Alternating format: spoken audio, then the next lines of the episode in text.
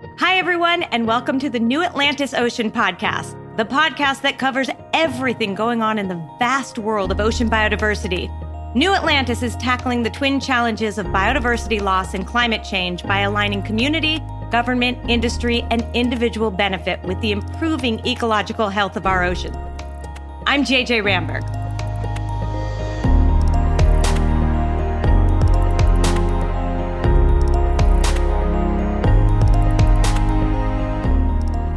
Today, I'm sharing my conversation with Dr. Julie Pullen, one of the great scientific minds when it comes to climate, weather, and water. She's an oceanographer and a meteorologist and has held leadership positions in government, nonprofit, academia, and the private sector. Most recently, Julie became the partner at Propeller, a new venture capital firm investing in transformational leaders at the earliest stages of ocean climate innovation. And a big thank you from us to Julie because she has been a champion and supporter of New Atlantis from its earliest days. And that is why, among so many other reasons, Julie, I am so excited to talk mm-hmm. to you mm-hmm. today. Great to see you. So happy to be here. Yeah, you are you are a hero to many, including lots of us over here at New Atlantis. So I'm really, really excited to tell your story from the past and also talk about what you're working on now. So let's just start to give some context for you because your resume can fill up a book. Um, as I said, you've worked in academia and government, et cetera, and this place where climate meets ocean. So just tell me a little bit about how you got interested in that. You know, I'd been long fascinated by fluid flows, just going back to my childhood.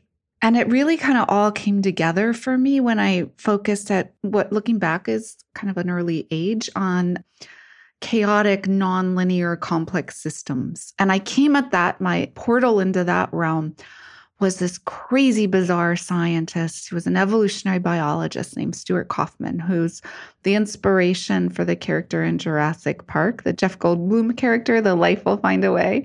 Uh huh. And I studied with him at the early, early days of the Santa Fe Institute, which is a complex systems think tank. And that was when I was an undergrad. And that just changed my whole life.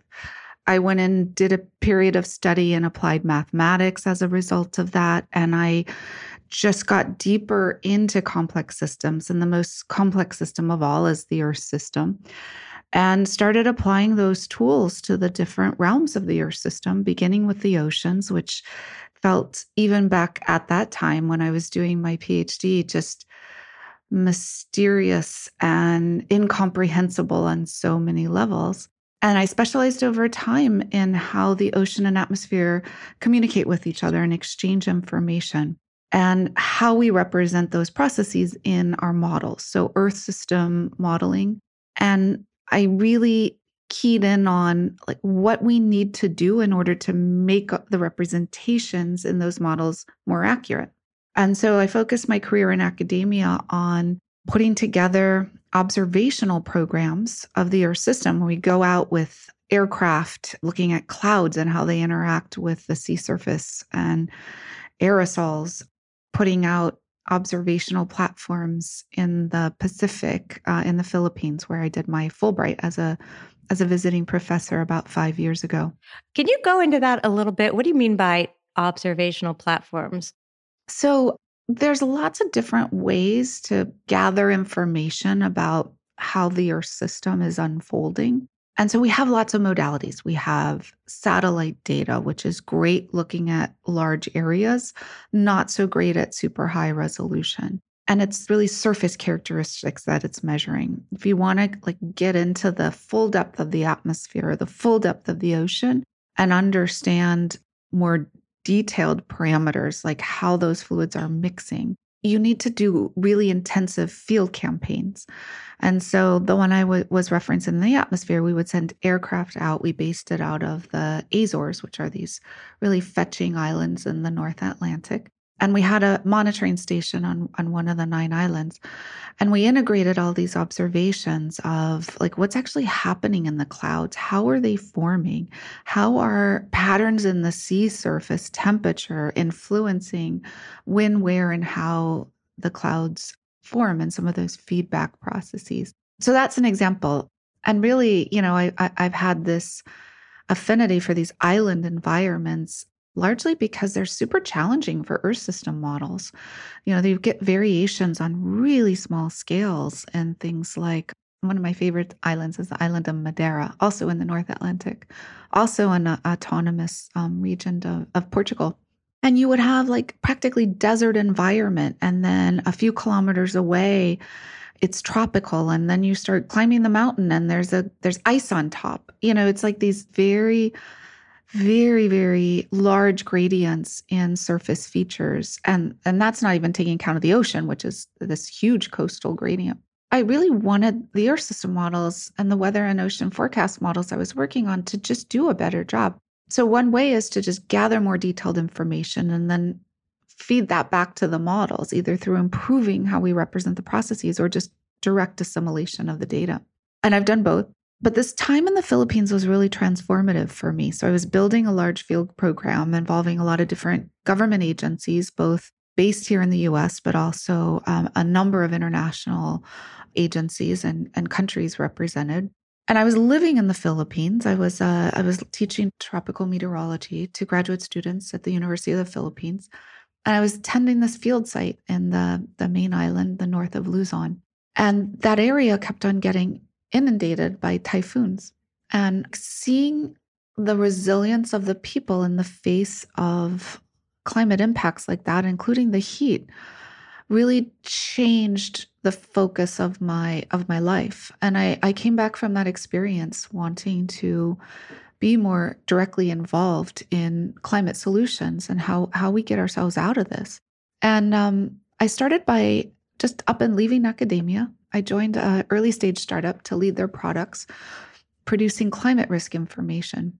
I was keen to see if, you know, getting more granular information about the impacts that a business would face, whether that's flooding, heat waves, drought, wildfires, whether that granular information could act as a, a lever, this sort of oh no moment where the leadership of the companies that we would be selling these products to would just go, wait a minute, hang on. like that's not that's not something we can endure. That's not sustainable.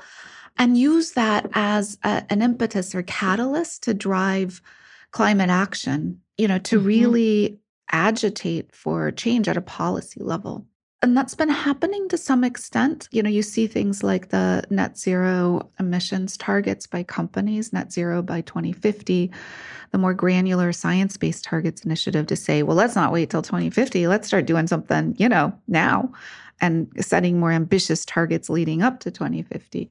And yet it didn't feel like it was happening fast enough. Like there's just more to do.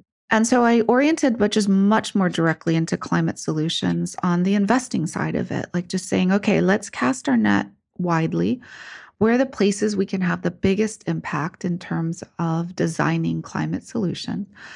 And I went back to my home in the oceans, which was, you know, where, where I did my PhD is in ocean science and came together with a, with a team that was really committed to centering the oceans in in the climate solution space and teaming up with ocean science institutions, starting with the leading one on the planet, Woods Hole Oceanographic Institution, and then just catalyzing a plethora of solutions in the ocean space and ways that we can um, do more on on the climate front and really utilize the power and scale and breadth and depth of the oceans in that really important endeavor.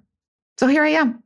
It's and and thank God for the world that you are where you are right now and putting all this action into, you know, making it all happen. But before we get into some of the solutions that you're seeing, because I'm really interested in hearing, because you're going to be at the forefront of this and seeing what some of the solutions out there, I want to talk a little bit about how the ocean and the atmosphere interact. Yeah. Sort of dreamy in some ways, because you have this interface fluids of two different, vastly different densities moving past each other. And so the ways that they exchange information, it's through the heat, like the surfaces that they expose to each other and they have different temperatures. And changes in temperature happen quite rapidly for the air, but much slower for the ocean. And there's mixing processes in both the air and the ocean that causes, in the case of the ocean, fresher water to be exposed up to the surface of the atmosphere.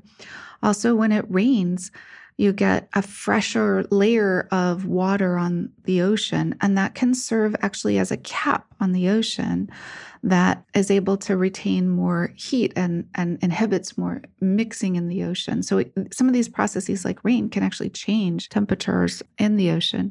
And the actual physical process of the air and water sort of flowing past each other can create friction and involve momentum exchange between those two fluids. And of course, you have these processes that are happening on small scales and then much larger scales. You know, El Nino is a is an air sea interaction process fundamentally. You have the monsoon circulation is like some giant sea breeze, really, when you think about it. And these are all driven by temperature differentials between the land and the sea. So, lots happening on this beautiful, brilliant planet that we live on. And let's keep it that way. And I think a lot of people we we take for granted our weather, and of course we hear about climate change and, and and have experienced climate change. But I think many of us have taken for granted the ocean's role in regulating the Earth's temperature. And you've really spent a whole career thinking about that. Yeah, it's so vital. So, um, really, the oceans have been buffering the worst effects of climate change for us. They've absorbed 30% of the CO2 emissions, and the vast majority of, of the heat is actually being retained by the ocean. It's not in the atmosphere um, that's being wrought by these changes.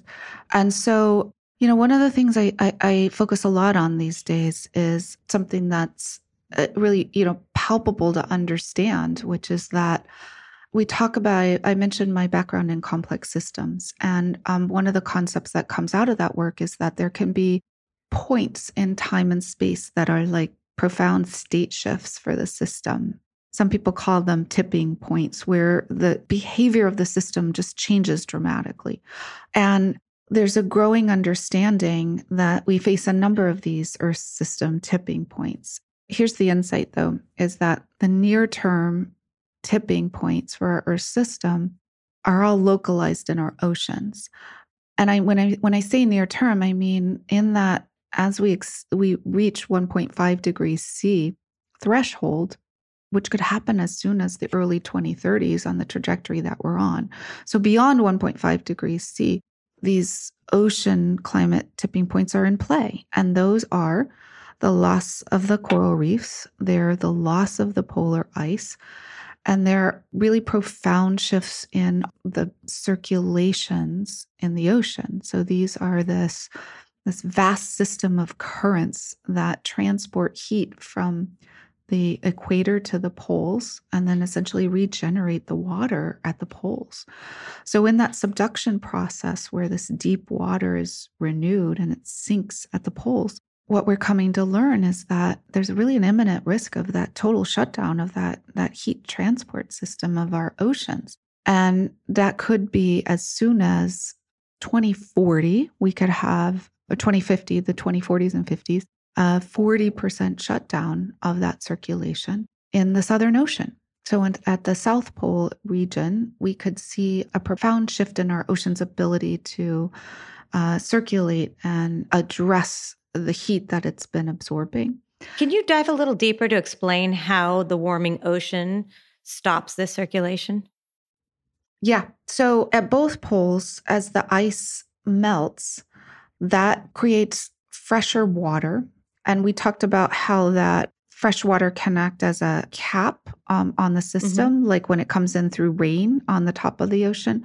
Well, it's a similar process when the ice melts, but you get sort of the gushing of this fresh water. And what that does is it produces a cap of lower density water that prevents the deeper submergence because saltier water is denser than fresh water. So that whole system relies on there being enough dense water that's able to sink. But as the poles melt, you just end up with more fresh water, not mm. more dense salty water. So that's the process, and it's accelerating over time. It's getting worse over time, not better. And as scientists, we'd focused a lot on the North Atlantic. And you might have heard of this the Atlantic meridional overturning circulation being at risk. So that's that sort of North Atlantic branch of this big, vast, like octopus like circulation system. And that's actually at risk as well. But the time horizon is a little bit farther out. It's like by 2100, there would be a 40% shutdown in the North Atlantic by best estimates on the path that we're on. Um, whereas, uh, like I said, for the Southern Ocean, it could be by 2050, we have a 40% shutdown. And that portion of the submergence or overturning circulation. And so, just to summarize this again, then this circulation helps regulate the temperature of the Earth, which it does directly. And here's what else it does. Oh, go ahead. Yeah, it's our climate buffer. So here's a couple other things to bear in mind: is as the oceans warm, they hold less gas. So CO2 could potentially beyond a certain threshold that was not quite understood could start bubbling out of the oceans instead of being absorbed by the oceans. In this process of this deep submergence that we talked about, that process is the deep ventilation of the ocean. It's the ventilation of the deeper water. So that's how the deep ocean gets oxygen. The waters are in touch, in contact. We talked about the air sea exchange. They're in contact with the atmosphere at the poles, and then that deep submergence carries that oxygenated water on the circuitous path around uh, the full ocean. So it it also creates a risk for ocean creatures as well as altering through some of the similar pathways the ability of the ocean to sequester CO2. Um, I want to bring up then this perfect timing the article that you wrote for Scientific American. I'll read the title of it Marine oxygen levels are the next great casualty of climate change. Indeed, they are. And we, we need to be doing more to appreciate that and to really think about what's in that solution space. Okay, yeah. tell us more. um, yeah. Um, the, this is too big for you. we wrote that article because we were joining a chorus of scientists, largely based in Europe, who've been really working to to get more observations of the oxygen in, in the oceans and the story of, of, of oxygen on our planet is a fascinating one so a brief digression which is that about two and a half billion years ago halfway through the the history of our planet phytoplankton started oxygenating the planet.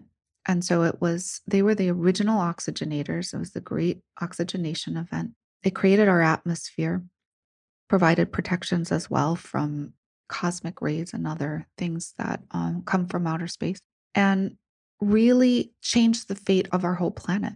And so these phytoplankton are the original photosynthesizers. They're microalgae. They're everywhere in the oceans. And not only is climate change and the and the and warming temperatures and microplastics and other threats really messing with their environment it's really hard to get a handle on how much phytoplankton populations have changed, but there are some estimates that say over the past half century, there's been a reduction about 40% in phytoplankton population. Now, that layers onto that's on the production side of oxygen.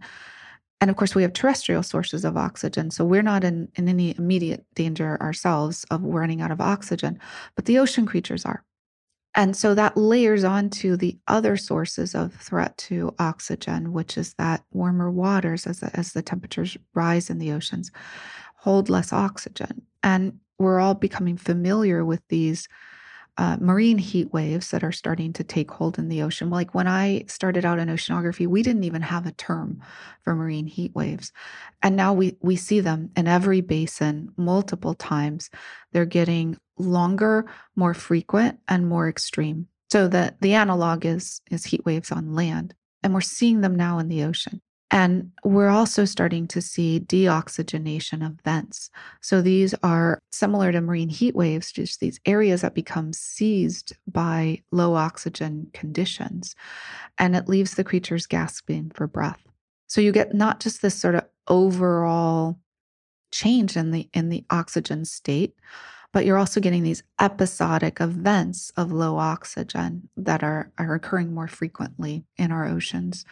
And these have profound implications for, for the ocean creatures. So there's one other factor at play here, which is, is we talked about the things that can prevent the ocean from mixing more. And it turns out that the warmer temperatures um, create more of a, a layered ocean that can prevent the mixing and the the sort of um, stronger circulation of oxygen through the ocean. So there's some physical factors, some chemical factors, and then the biological factor of reduced phytoplankton that are really leading to this crisis in oxygen in our oceans. And what's crazy is you talk about the effects on the creatures in the ocean, but then the ripple effect on the rest of the planet and on human beings as well. So that's just the beginning. Yeah, it's just beginning. You know, I think we um underestimate our reliance on on our oceans. And I I fear that we may do that at our peril. It might be it, we might it might be only in retrospect that we realize um, what's at stake. And I feel that way also about the the climate tipping points in the ocean. We may realize only in the rearview mirror as one of my mentors, Steve Schneider, uh, a, a, climate scientist from from Stanford, who's no longer with us, but it was an incredible mind and voice for climate action and climate science. It's what drives me that we don't wake up and realize we could have and should have done more. You tell this story. I, have heard you tell it before, Julie, about um, your husband, who, your beloved husband, who sadly passed away. But while in the hospital with him, you had this realization that attached how humans live with how our ocean is that I think really brings it home for people. If you wouldn't mind sharing it. Sure. Yeah.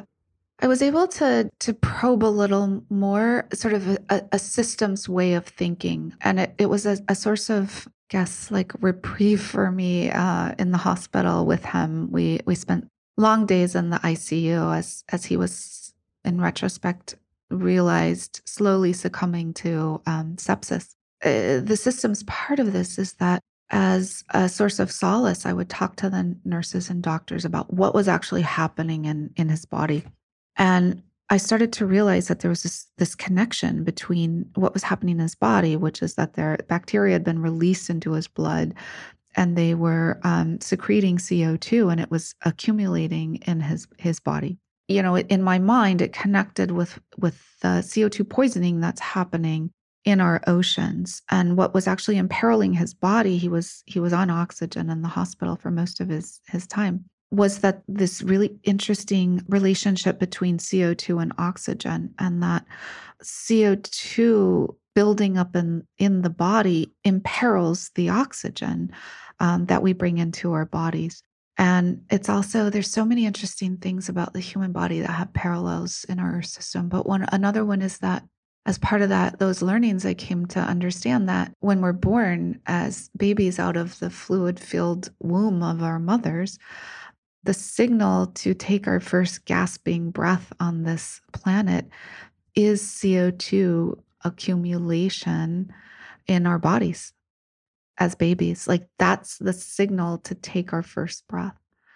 And it's also, you know, it, it can also be a, a, profound threat to the body as well when you have an um, an overproduction of CO2, as I discovered in my husband's um, situation. So that started me on a journey to understand more deeply of what was happening to our Earth system and to be able to feel like we have done everything that we can to not be in the situation of looking back and wish that we had done more to prevent the loss of something that we love. And it's the loss of something that we love that we can never get back that I want to do everything possible to not have happen to us. What do you think we need to be measuring that we're not already? Because the thing about the ocean is we can't see what's going on down there. And that's why i think it's so easy for people to to minimize how important the ocean is to us. We can't see all the creatures. We don't see all the important ecosystem services that they provide for us. And yet we need to. People need to understand how important it is to to take care of our ocean to your point. What can we be putting out there? What measurements? What stories? What can we be doing so I think the story of oxygen is one that people can connect with. Like it's what it creates for us and the vitality that it brings to um, to life. We need more sustained measurements of oxygen. There's a whole whole program of measurements. Um, there are these really cool Argo floats in our ocean. So they they go down and sort of drift amongst the ocean currents, and then they surface and they send their information. It's a terrific program. It's a global program is surveying the ocean.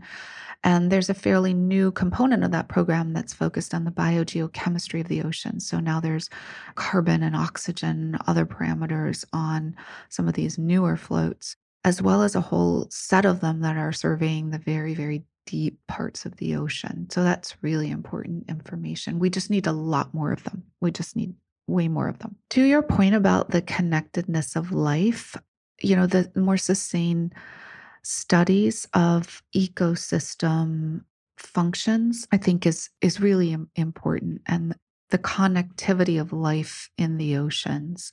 You know i was i was talking with a coral scientist the other day from woods hole oceanographic institution and there's some you know staggering number of species that are incubated on coral reefs and they all like find their niche within this ecosystem and that's and, and fish thrive there and so many creatures thrive there because of the environment that's created. And not all of them have even been cataloged as of yet. And yet, the loss of our coral reefs is the most common and predominant signal climate tipping point across all the climate models. Like, that's the enduring signal of what our greenhouse gas emissions are are being wrought on our planet is the loss of these these really precious vital ecosystems, these coral reefs. And then looking beyond that and in larger parts of the open ocean, I have a colleague from Oregon State University who published a paper looking at the conditions in the in our ocean across parameters like oxygen, CO2, pH, so that's ocean acidification, which is another uh, effect of climate change, and as the oceans absorb more CO2 and change, it changes the acidity of the ocean. What they found is that the vast majority of our oceans are experiencing and will continue to experience extraordinarily novel conditions. A novel being defined as conditions they haven't experienced in the past 75 plus years. Mm. So, you know, you think about well, what is that? And that just gets worse over time.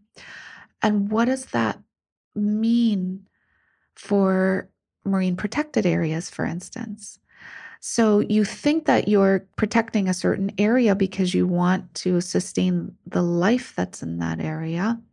And yet, what you're going to end up with is a whole different set of life and creatures that are going to be migrating into that area because that's another signal in the oceans is that the creatures are just going to the ones that can move the ones that aren't settled on the ocean bottom or the benthic area they'll they'll move if they can and they're going to move to areas that are less warm and that can where they can find oxygen. So there's a lot of creatures in the ocean on the move.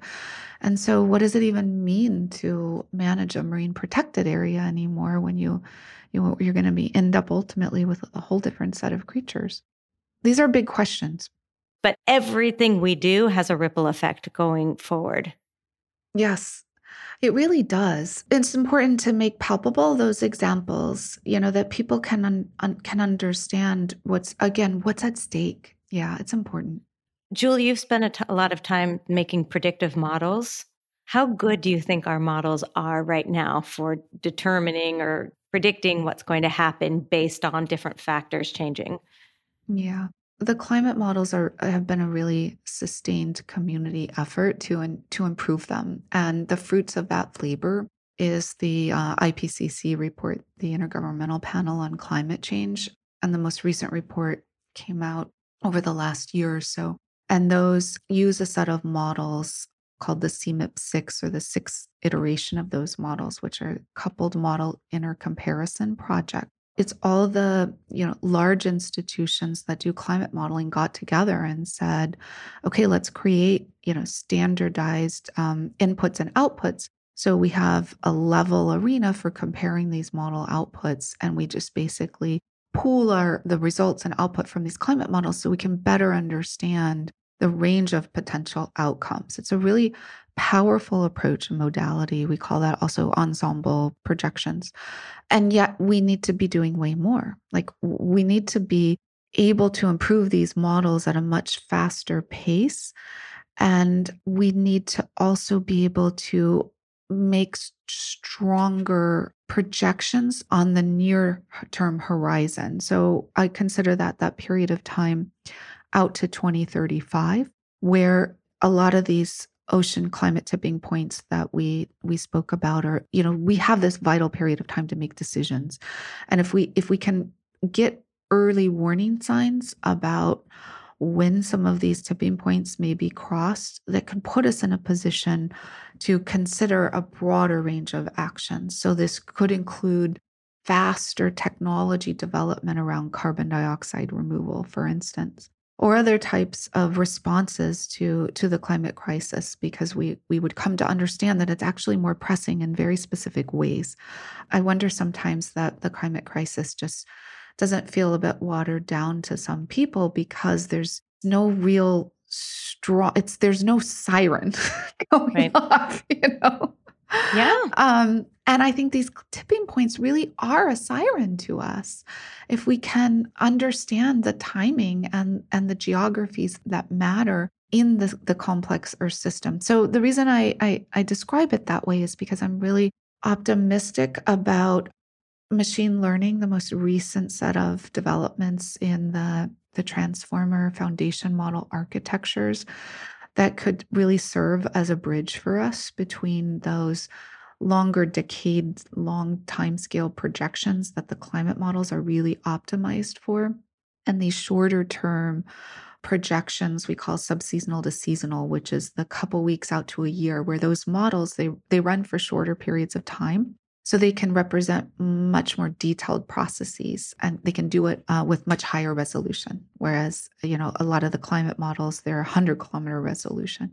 And so i really believe that these foundation models or transformer models like um, a chat gpt but for for climate can really serve to bridge those scales as the system can learn patterns that are occurring across these multiple scales or multi-scale patterns and start making projections about the future. Of course, they would have to be very carefully trained and there would have to be um, supervision involved in gathering the highest quality data sets. So, really curating the data sets. But there's a lot of promise in that direction. But you've been in this field for so long. What are some of the great success stories that you've seen? So, from the perspective of science and climate science, I think the ability to make sustained progress on understanding our Earth system. The sustained progress to understand the connectivity between the different realms of the Earth system. I think that's that's just a, a success story. You know, it, it used to feel fragmented in terms of our disciplinary boundaries. Even in ocean science, you know, you, we specialize. So we have chemical oceanographers, biological oceanographers, physical oceanographers we have marine geologists. We have um, people focused on ocean tech. I mean we have we're, we're very specialized. And yet the ocean is just one large fluid. And so i think that that's a that's a success story of that how we represent the oceans to ourselves and to each other and to each other. Like i think that's a that's a huge success story. And i think the integration of biological systems and biogeochemistry into how we think about the oceans as as transforming the oceans. And you know really point out also the work of new atlantis and space around metagenomics and that really um, important interconnectivity of the, of the biology. And to use yes the latest you know work in large language models to be able to go faster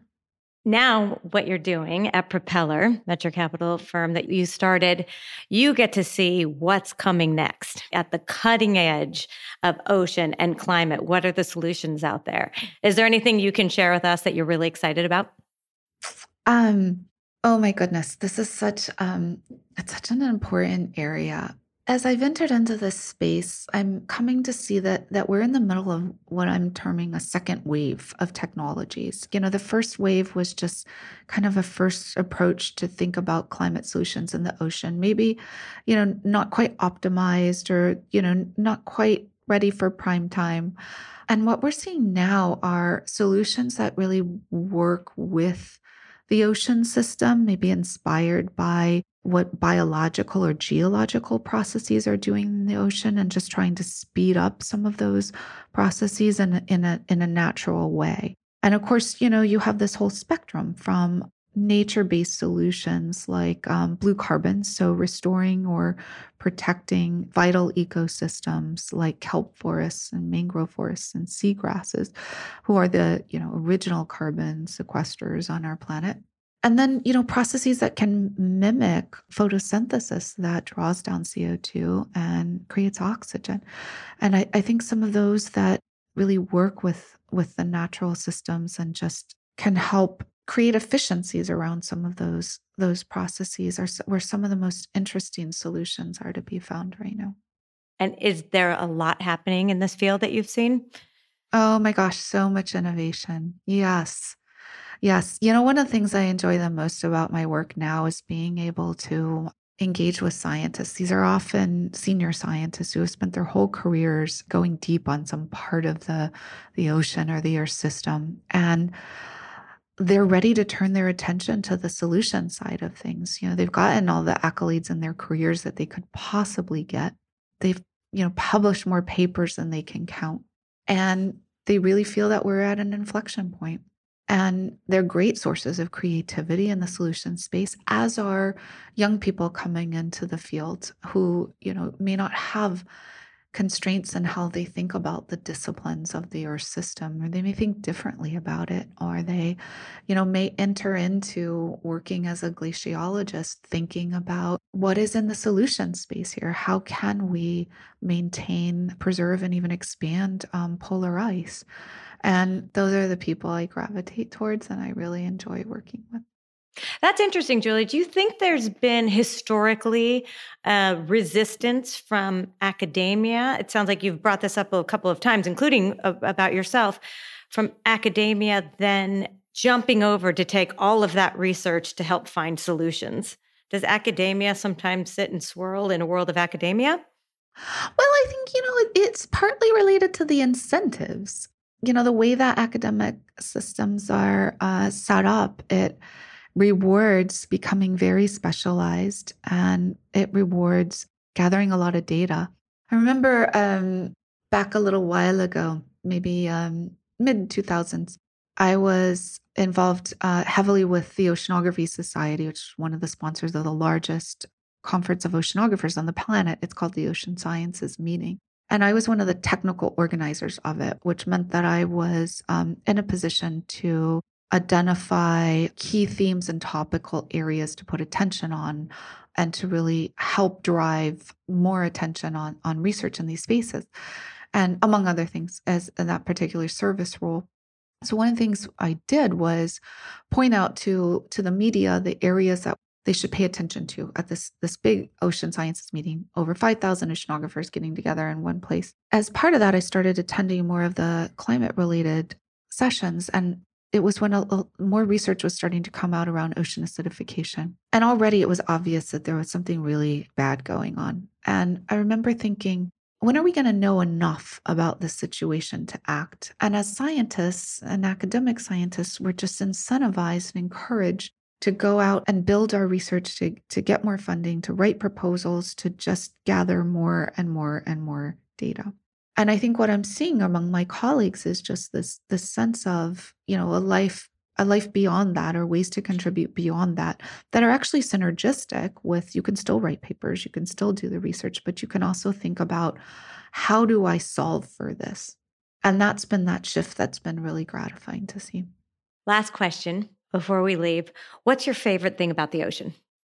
I love how mesmerizing it is. My son's recently got certified for scuba diving, and being able to share with them the environment of the coral reefs and that they have that experience before they disappear off our planet, before we lose our coral reefs, has been one of the most rewarding things. And they love it, it's their favorite thing. And they want to go back and get more certifications. And that just warms my heart. I just, I love being submerged. Dr. Julie Pullen, thank you. Thank you so much for taking the time to talk to us. Thank you so much for all of your support of New Atlantis. And I just look forward to getting to continue working with you. Same here. Thanks very much.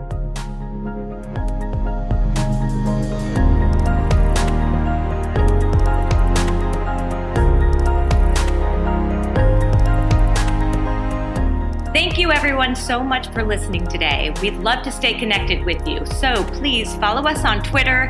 You can join our New Atlantis Labs conversation on Discord. Or if you have a comment about this particular episode, you can leave it on Good Pods. You can find all those links in our show description. See you next time.